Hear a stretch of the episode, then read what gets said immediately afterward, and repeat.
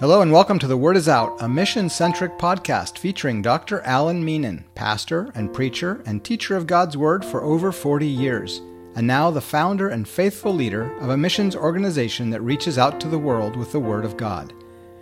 Life can stagger us at sometimes. Pain and suffering feel overwhelming. Uh, we can feel beaten down, depressed, shattered. And if not us, we most certainly see it happening to others. It all seems so unfair, perhaps even random. Where is God in all of it? That's the question we take on today as we look at the book of Job. Alan, thank you for your marvelous insights. You're welcome. It's uh, good to be back again and to do another podcast. Thank you, Kip. Well, we came off of the Pentateuch and now we're into the book of Job. The book of Job is really quite different from other biblical books. Is there a reason for that? Yeah, there is. Of course, we've moved away from from narrative and law to um, to what what we term the wisdom books. It's a cadre of of philosophical searches, if you will. There are five books in the in the wisdom section: Job and Psalms, Proverbs, Ecclesiastes, and the Song of Song. And and each of them represent a quest for understanding, quest for meaning, if you will. The book of Job is um, is a quest for the meaning of suffering and pain, as you just pointed out. Psalms is a quest for the meaning of relationship and worship. Proverbs represents a quest for the meaning of wisdom itself, and Ecclesiastes, the quest for the meaning of life, and the Song of Songs, the quest for the meaning of love. So, yeah, these books are distinct, they're different, they're more philosophical in orientation, they're, um, they're very different and distinct from the kind of more prose or didactic approach or legal approach of so many of the books of the Old Testament. Wisdom is an interesting, um, interesting term, uh, especially the difference between godly wisdom and human wisdom, which seem to be at odds with one another uh, so often. Uh, when you speak of wisdom, are there insights, special insights here to grasp? Yeah, I think I think there are. You know, basically, you have uh, different types of wisdom literature, for example, even beyond the the concept of wisdom, which we can return to in a moment. But there's kind of um, proverbial wisdom, I would call it. It consists of short, pithy sayings. The book of Proverbs, for example, is full of this kind of proverbial wisdom. The rules for personal happiness and peace and joy and coming to grips with the nature of life itself. And then there's a second kind of approach or wisdom would be speculative wisdom, like Koheleth or, or the Ecclesiastes, mm-hmm. which deals with the meaning of existence, the, the profound questions of life. And we have that in Job also. So yes, there would be those kind of um, of wisdom concerns. But wisdom itself, you're right in talking about the distinction between human wisdom and divine wisdom. In 1 Corinthians chapter 1 verse 24, it says, "But to those whom God has called both Jews and Greeks, Christ is the power of God and the wisdom of God." Mm-hmm. So there, yeah, there is a distinction in terms of human wisdom and the wisdom of God. Examples of man's wisdom would be all the different philosophies of life. You know, deism, pantheism, mysticism, existentialism, agnosticism, atheism, nihilism, materialism, Marxism. I mean, you could go on and on and on with all, all the isms, all the isms, all the isms of life. Yeah. Uh, Corinthians, Paul says, "Where's the wise man? Where's the scholar? Where's the philosopher of this age? Has not God made foolish the wisdom of the world?" So Paul would would make a, a point of saying that God's wisdom is really distinct from human wisdom. And in his writings, he would point out that, you know, God's wisdom is revealed by God. It's the word of the cross. It brings freedom. It is wiser than man's wisdom. It is full of truth um, and it's full of fruit and it, it's cons- uh, uh, constituted through faith. So, those are kind of some of the things that we will encounter as we study the book of Job and other wisdom writings. Hmm. Well, does the book answer the riddle of life? Well, Kip, we're getting a little bit beyond ourselves there. You know, we, that's too too early to say that.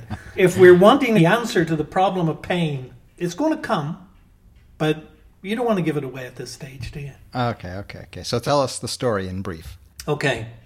Basically, what we have here in the book of Job is we're introduced to a righteous man. His name is Job. And God allows Satan to test him with every kind of suffering the loss of his family, the loss of his wealth, the loss of his health. And in so doing, Job expresses anger and frustration. And so you have this picture of Job expressing this anger and God remaining faithful.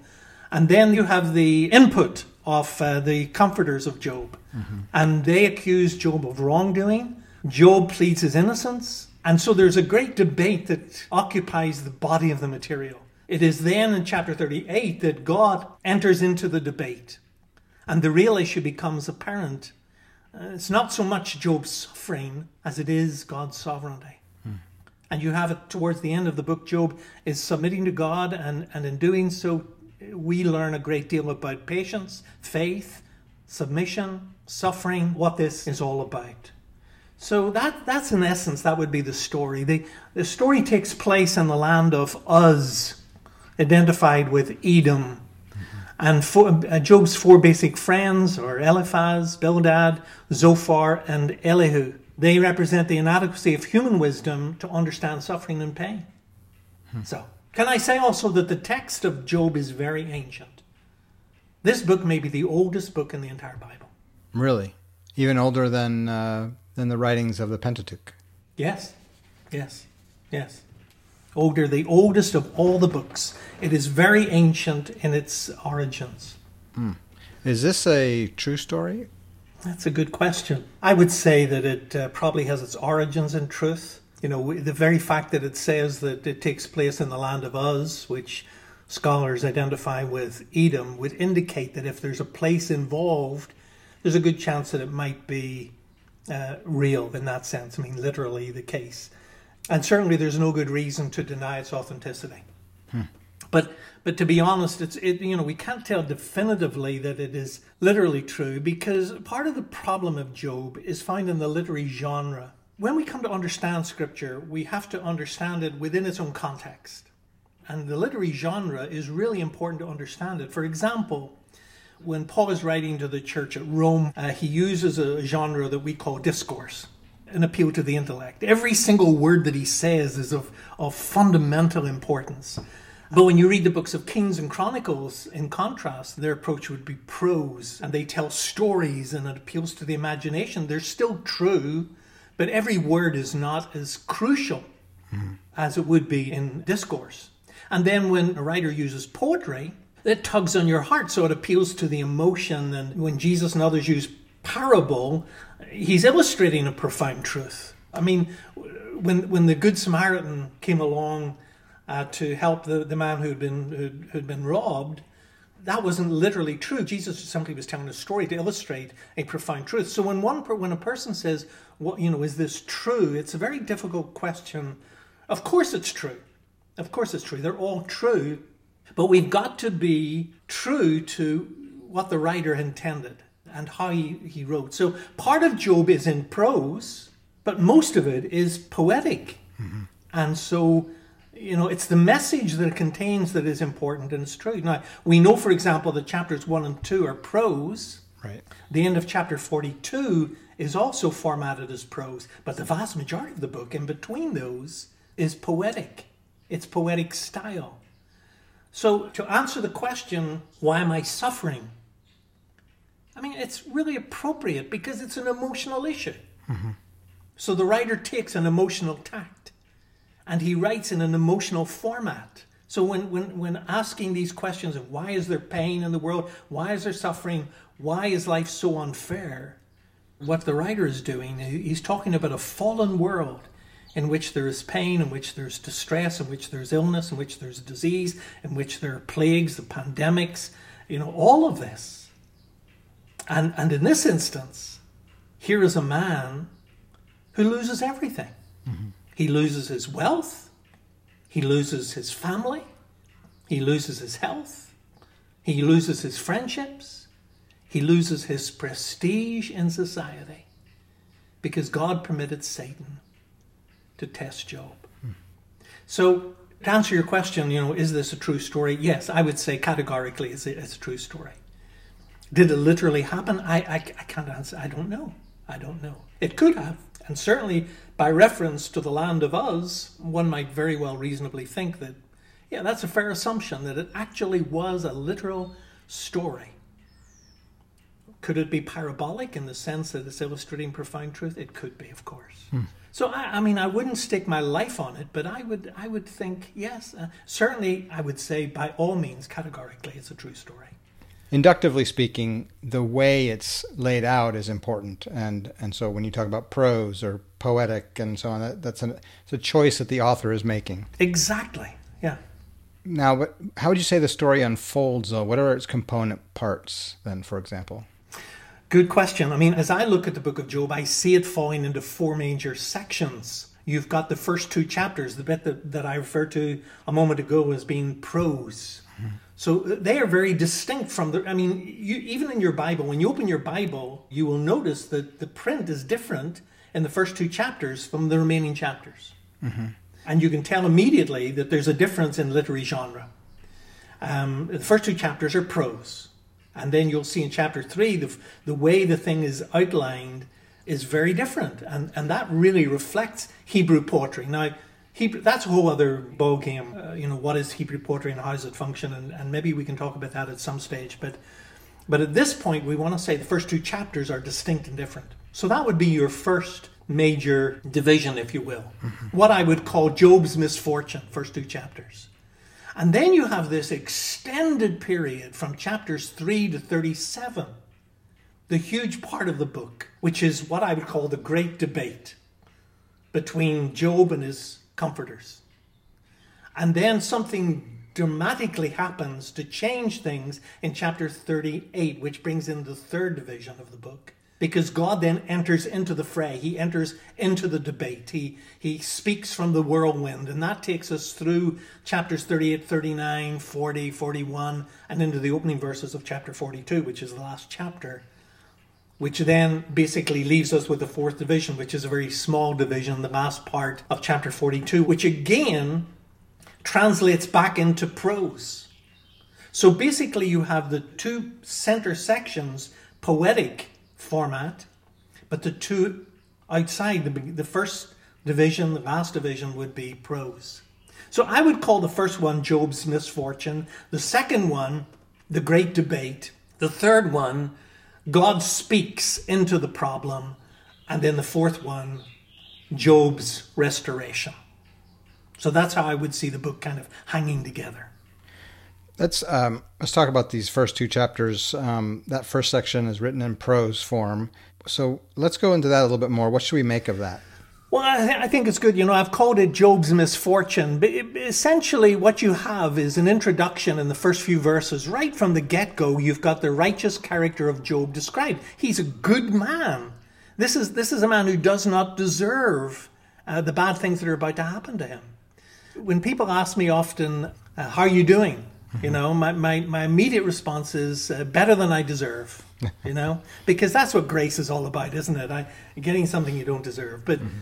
But there's a sense in which Job is a righteous person. Now, there are not many people in the Bible that are as uh, perfect as Job would be. Daniel is one, Jesus, of course, is another.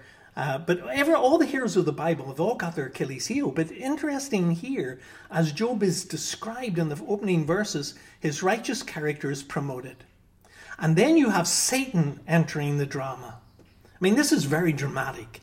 So Satan comes to God and he issues a challenge to God. And, you know, Job is a good person because, hey, you've been good to him, so he's good to you. But if, if misfortune came his way, then, you know, he would curse you and die. And so then, then the remaining part of chapter one, Job loses his children. They're, they're involved in an accident, they're killed, and he loses all his wealth. So now he is bereft of family and bereft of, you know, the, the stock market crash, so to speak. and he, he, and he's no, he's no money anymore. But he doesn't curse God. And so Satan enters again in chapter 2 at the beginning and issues a second challenge to God in the opening verses and basically says, well, it's one thing to lose your family and your money, but you know, what what if he he loses his health? What what if there is a you know some kind of disease or, or plague or whatever, and and and as a result, Job is afflicted with all kinds of sores, and then his his companionship with his wife, with his friends, so that he eventually becomes a lonely, destitute, sick man with no money, no family. He's lost everything. Everything. So that sets the scene for everything that will follow. And so, interestingly, it's in prose. Now we switch to the where the where the writer is going to now appeal to our emotions. Because in prose, prose is used essentially to appeal to the imagination. Now we've got the picture. Mm-hmm. Now he turns to poetry to speak to our hearts. Hmm. That's very interesting. When we get to the second division of the book, which, as you said, is a huge, it's what, five sixths of the book. Um, we've talked about this before that when you do something for a longer period of time or you spend more time on it, it's more significant. Is it really more significant than the rest of the book, or is it just because he this is being laid out in such a long, yeah, big yeah. way? No, a, yeah, yeah. I mean, that's a really fair question. Um, and, and my answer, you'll forgive me, is kind of yes and no. You know? Yes, in terms of, of obviously, it contains the heart of the book. Hmm. And, and I would say, even this second section, this what I call the great debate, could be divided further into, sub, into two subdivisions. Uh, the first subdivision would be from chapters 3 to 31, and the second one, chapters 32 to 37. Uh, the first of those subdivisions really um, concern Eliphaz, uh, Bildad, and Zophar. And, and so the debate rages between those three and Job. And that takes you up to 31. And then in chapter 32, we have a different comforter, who, a new comforter who enters, Elihu. And, and what you have here, interestingly, is these comforters, these so called comforters, one wonders why they ever got the name comforters. you know, when people talk about Job's comforters, we you know we say, you know, if you're a Job comforter, you're absolutely no use to anybody to do anything. um, but interestingly, these comforters, they come from a different perspective, and yet, and I find this absolutely intriguing. Even though they come from four different perspectives, they all come to the same conclusion that's kind of hmm. fascinating as far as I'm concerned. Four comforters, does that mean so then are there four viewpoints on suffering? No, because they all they all kind of conclude the same thing. Hmm. Let me try and explain it a little better, perhaps. There are three of them that enter into debate with Job. Job doesn't enter into debate uh, with uh, Elihu. He's the young theologian. He's the young intellectual. Uh, he knows all the answers, kind of thing. You see. We all know people like that. But his yeah, of course. But, but, you know, it's interesting because his coming actually opens up the door to the appearance of God. I'll come to that in a moment, but but it's really, really fascinating the way the way it happens. Now, let me explain it this way. Eliphaz is the theologian. Uh, he's the pure theologian. He he tends to be when he engages Job, he's sympathetic to Job's plight. And he emphasizes experience. He simply says to Job, Listen, Job, you, you need to understand that, that God doesn't punish the innocent, you see. And, and nobody is totally innocent. And, and you're not innocent. So why don't you just repent? And if you repent, God is going to deliver you. So that's Eliphaz. And then you've got Bildad. And Bildad comes on the scene, and if Eliphaz is the theologian, I would say that Bildad was the legalist. Whereas Eliphaz was sympathetic to Job, Bildad is argumentative. And he, he emphasizes tradition. And he basically says to Job, Now, listen, Job, God is righteous. So if God is righteous, he doesn't punish a blameless person. So, you cannot be blameless. And wicked people are punished. And everyone is sinned, and therefore everyone needs to be punished. And then you've Zophar who enters. Now, again, Eliphaz is the theologian, Bildad is the legalist. Zophar, I would call the moralist. And, and he's blunt. He, you know, if Eliphaz emphasizes experience and Bildad emphasizes tradition, Uh, I would say that Zophar emphasizes doctrine. He's the, you know, he's the moralist. And then he comes across, he's very blunt. He says to Job, Now listen, Job, your punishment is less than what you actually deserve. You deserve to be worse than this. Now, I mean, that's so you can see why why these guys are called Job's comforters.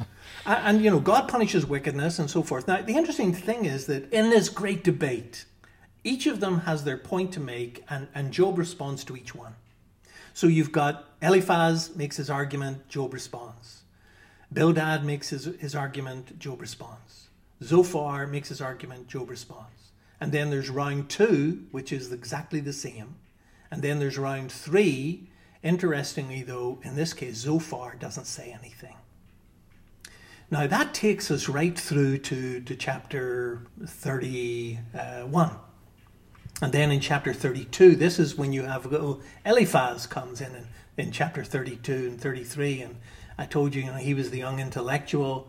And he basically tells Job that, Job, you need to experience grace, you know.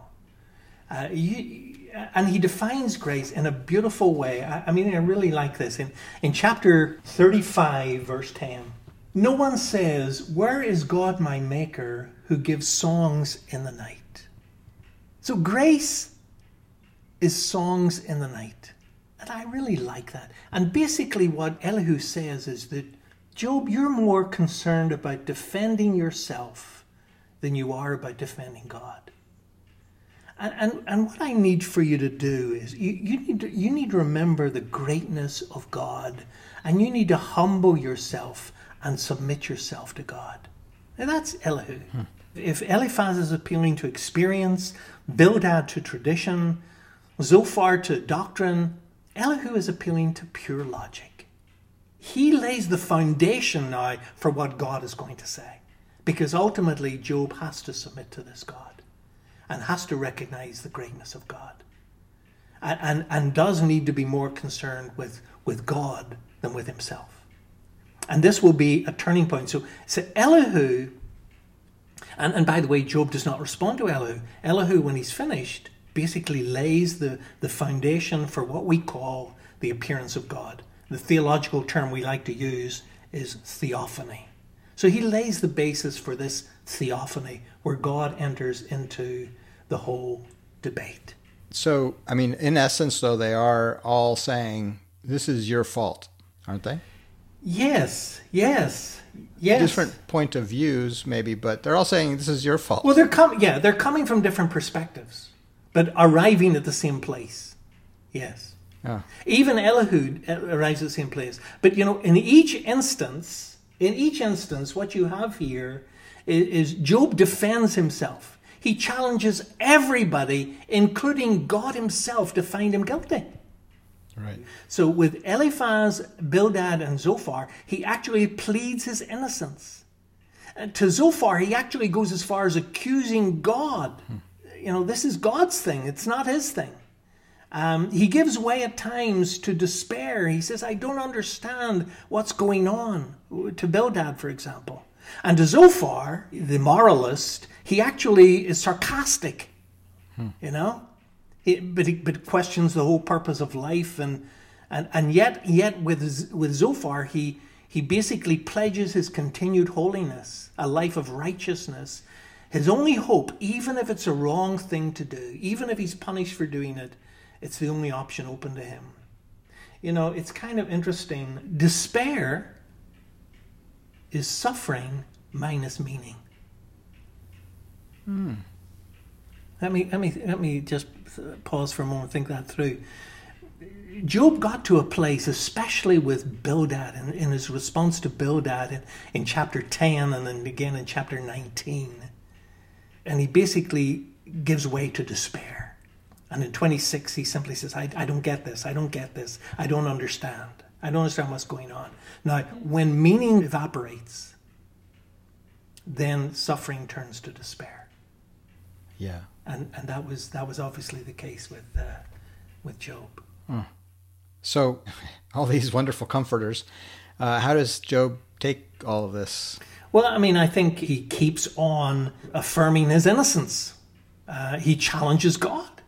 He tells them all that he's not guilty and show me where I'm guilty. Uh, tell me where I'm guilty and I can, I'll repent if you tell me where I'm guilty. And interestingly, no one says specifics, you know, this is what you've done that's guilty. Although Elihu basically does when, when he says, you know, you're more concerned about defending yourself than God. You're more concerned with your, uh, your life than you are with God's greatness. And, and you will never resolve this problem until you humble yourself and submit to God. Now, Elihu is the one person that has remarkable insight in, into this whole thing. And, and Job, Job, so overwhelmed with despair, so overwhelmed with pain, so overwhelmed with suffering, that he basically doesn't know what to do except continue doing what he's doing mm-hmm. in the hope that somehow it will turn around. So at this point, God enters the debate, and how how are we supposed to understand God's speech then? you know he does chapter 38 it's it's really a turning point and and ushers in the the next section of the book the, the what i would call the third section which runs from uh, 30 what is it 38 beyond into to 42 the first part of 42 so just over four chapters. And and you know it's kind of interesting you know we we read that he speaks from the whirlwind and he speaks essentially twice. So what you have here is god enters job responds. God speaks job responds the first speech is all about creation the mystery of creation what god has done uh, as the creator god you know that he's in charge that he is completely uh, overall he has absolute authority over the create, created order Right. And Job responds to that. And, and then you've got, in the second speech, God talks about not so much the mystery of creation, but the mystery of evil. And basically, he gets to a point in, this, in the, these speeches that he brings about the end of the debate. And he does that by revealing his power and his wisdom. And so, to the question, why do I suffer? God answers who am I? Now that's fascinating. And basically, on the basis of these speeches, I would say, to kind of sum, summarize what he says, I would say that God says, listen, I created the world, I control the world, and I care for the world. That's God's contribution to the debate. Job is asking, Why am I suffering? And God answers I am the one who created the earth. I am the one who's in control. And I'm the one who cares for the world. So Job doesn't get the answer he wants, but he does get the answer he needs. And, and I say that because there was a need for Job and for us in the perspective of suffering.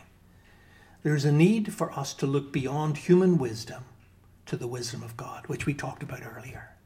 Because the two are are often set against one another, and we engage too much in human wisdom to answer the perplexities of life. And, and Job clearly here in these chapters from 38 to the beginning of chapter 42, God demonstrates this amazing reality. I'm not going to answer your question directly why is there suffering?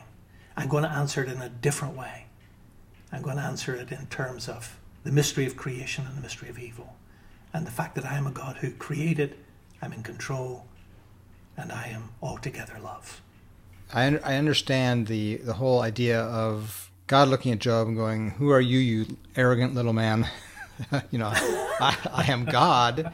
I, I get that. But uh, it's a little disappointing to hear why is there pain? Uh, to hear because, right? Yeah.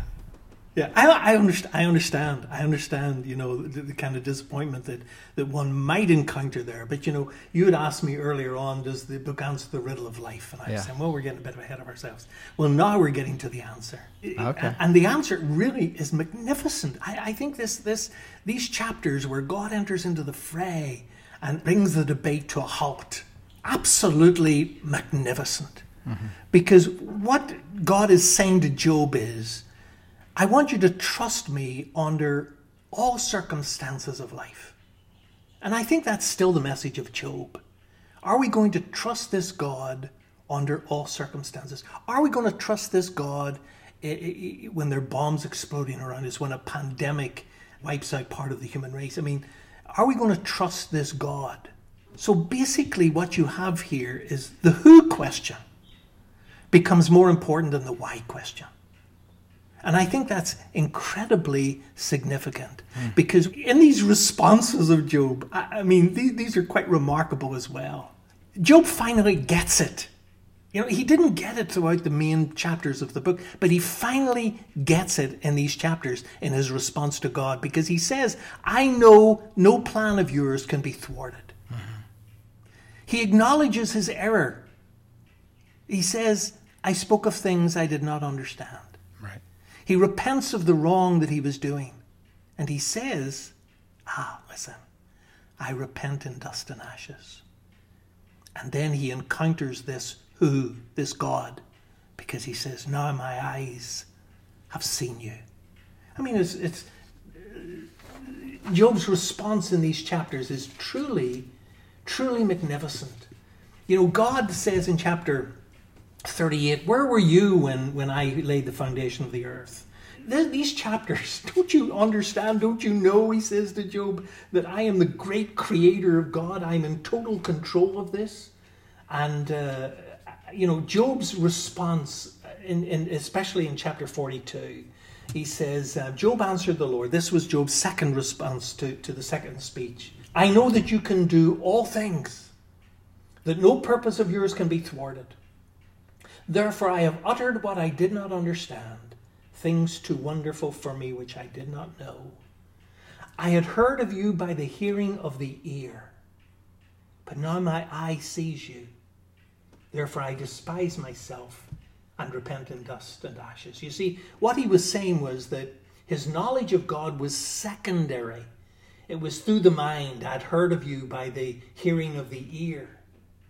But now he knows God personally because he says it's through the heart that I now understand you. And when we when we encounter God by with our hearts, uh, then that leads to a, a recognition of sin.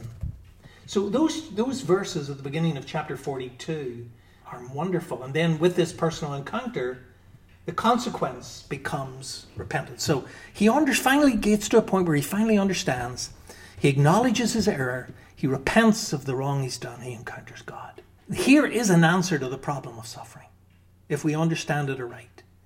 If we understand it aright, what Job is saying is this, and what we can say in the midst of our suffering and pain. I know your power can do anything for me. I know your purpose will be realized in me. I know your paths are too wonderful for me. So whether we live or whether we die, we do all things for the glory of God. And so Job finally bows before the greatness of God. Elihu had said to him, Job, you're more concerned with your suffering than you are with God's greatness. Hmm. Why don't you acknowledge his greatness? Why don't you make that your starting point? Acknowledge your greatness, which will lead to repentance. And he was right. Job now bows before the greatness of God. I know your power. I know your purpose. I know your paths. And I rest in those in the midst of the pain.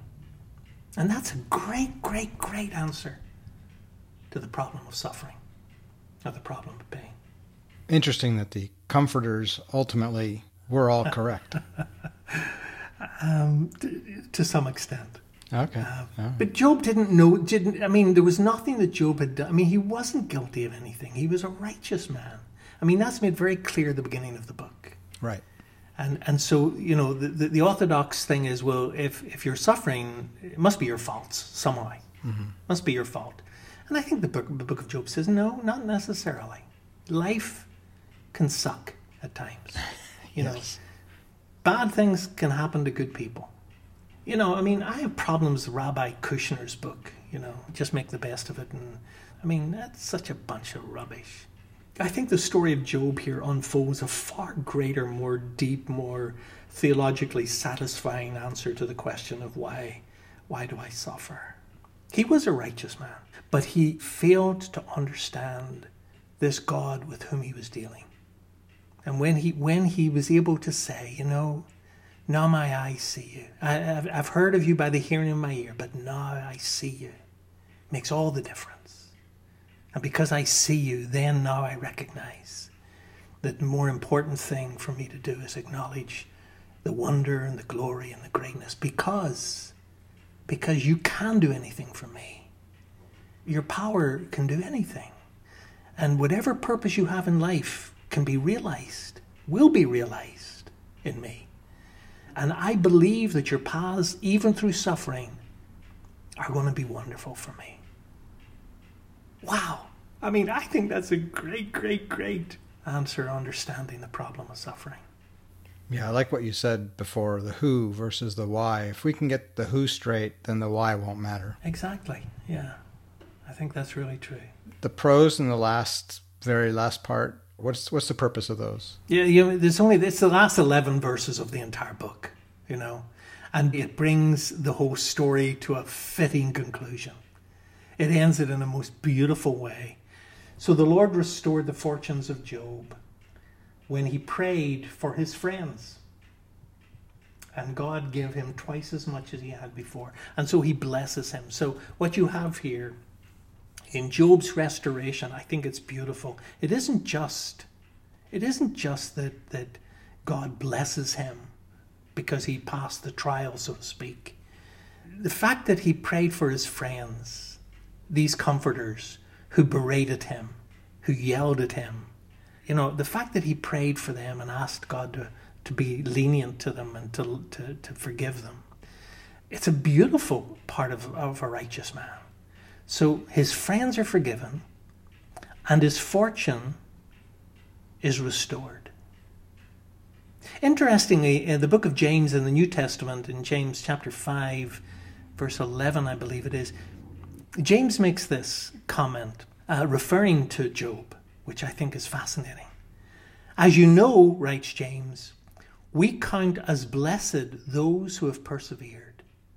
You've heard of Job's perseverance and have seen what the Lord finally brought about, because the Lord is full of compassion and full of mercy. I know you like this book a lot. Um, I, I, do too. Many people react to this book because they feel or they they maybe understand. I think people understand and can relate to it, uh, the whole suffering part of it. As we kind of wrap things up, what are some of the takeaways that we should we should take away from this? Yeah, um, I, I, I, you're right. I mean, I love this book. I think it is one of the most magnificent books in all of Scripture. And it, it, the interesting thing is that it doesn't give us any pat answers. Mm-hmm. You know, I think there are people who would long for a pat answer. It's not here.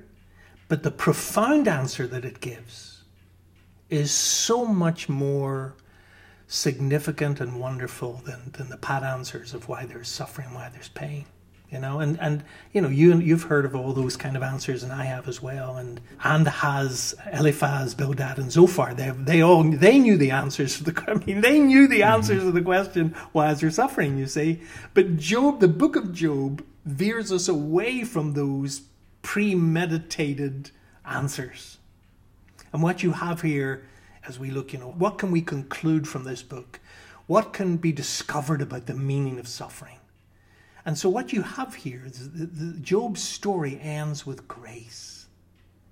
It ends with grace.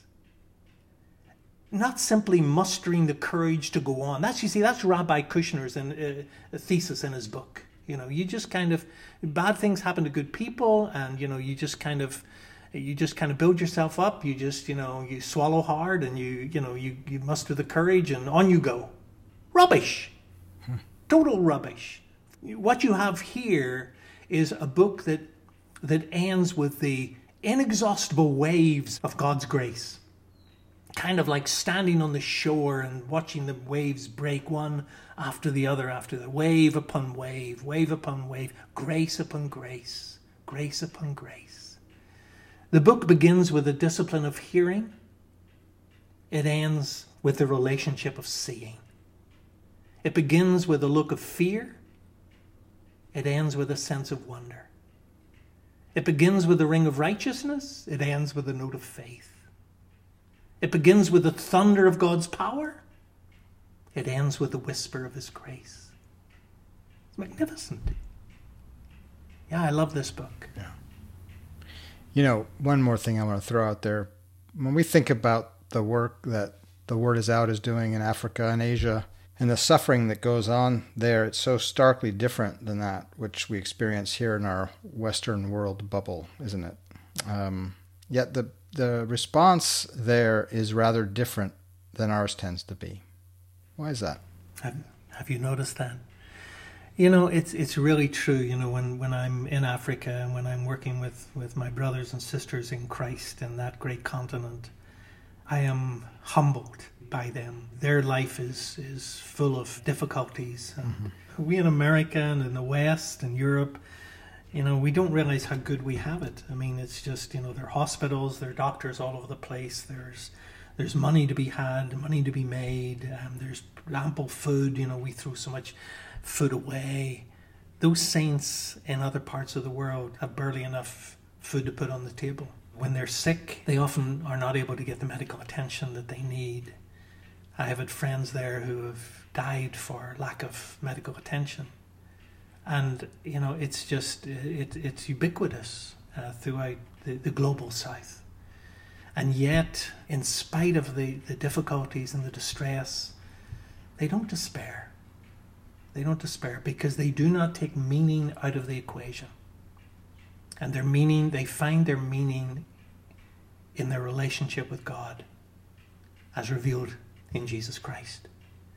And that keeps them going. And that's why they're able to sing in the midst of the pain and the suffering and the distress. Genuinely. I'm humbled and amazed at how they tackle these things and, and do it with with smiles on their faces and laughter in their hearts. We have so much to learn from from the, our brothers and sisters in other parts of, of the world. Yeah. Well, Alan, thank you. Another wonderful exposition of all that God has to teach us from His Word. So, for our next podcast, we will delve back into the New Testament for an inductive look at the book of Hebrews. What can we expect? Well, Hebrews was written to a bunch of Christians who had been Jewish in origin who'd become Christians and through persecution and distress and suffering, they were beginning to think, you know, maybe we should uh, revert to a, a, form of Judaism. And the writer, whom we don't know, is encouraging them to stay true to the faith. He's saying to them, you know, you don't want to go back because everything in the Christian faith is so much better. And let me reiterate all the things that are so much better. It's a word of encouragement, a word of inspiration, and and the teaching in it is marvelous. So we look forward to that. Well, please be sure to join us for that and be sure to come to us with your thoughts, your comments, and your questions. Reach out to us either on our Facebook page or directly via email at podcast at thewordisout.com. Thanks for listening. We'll be back with our next podcast soon.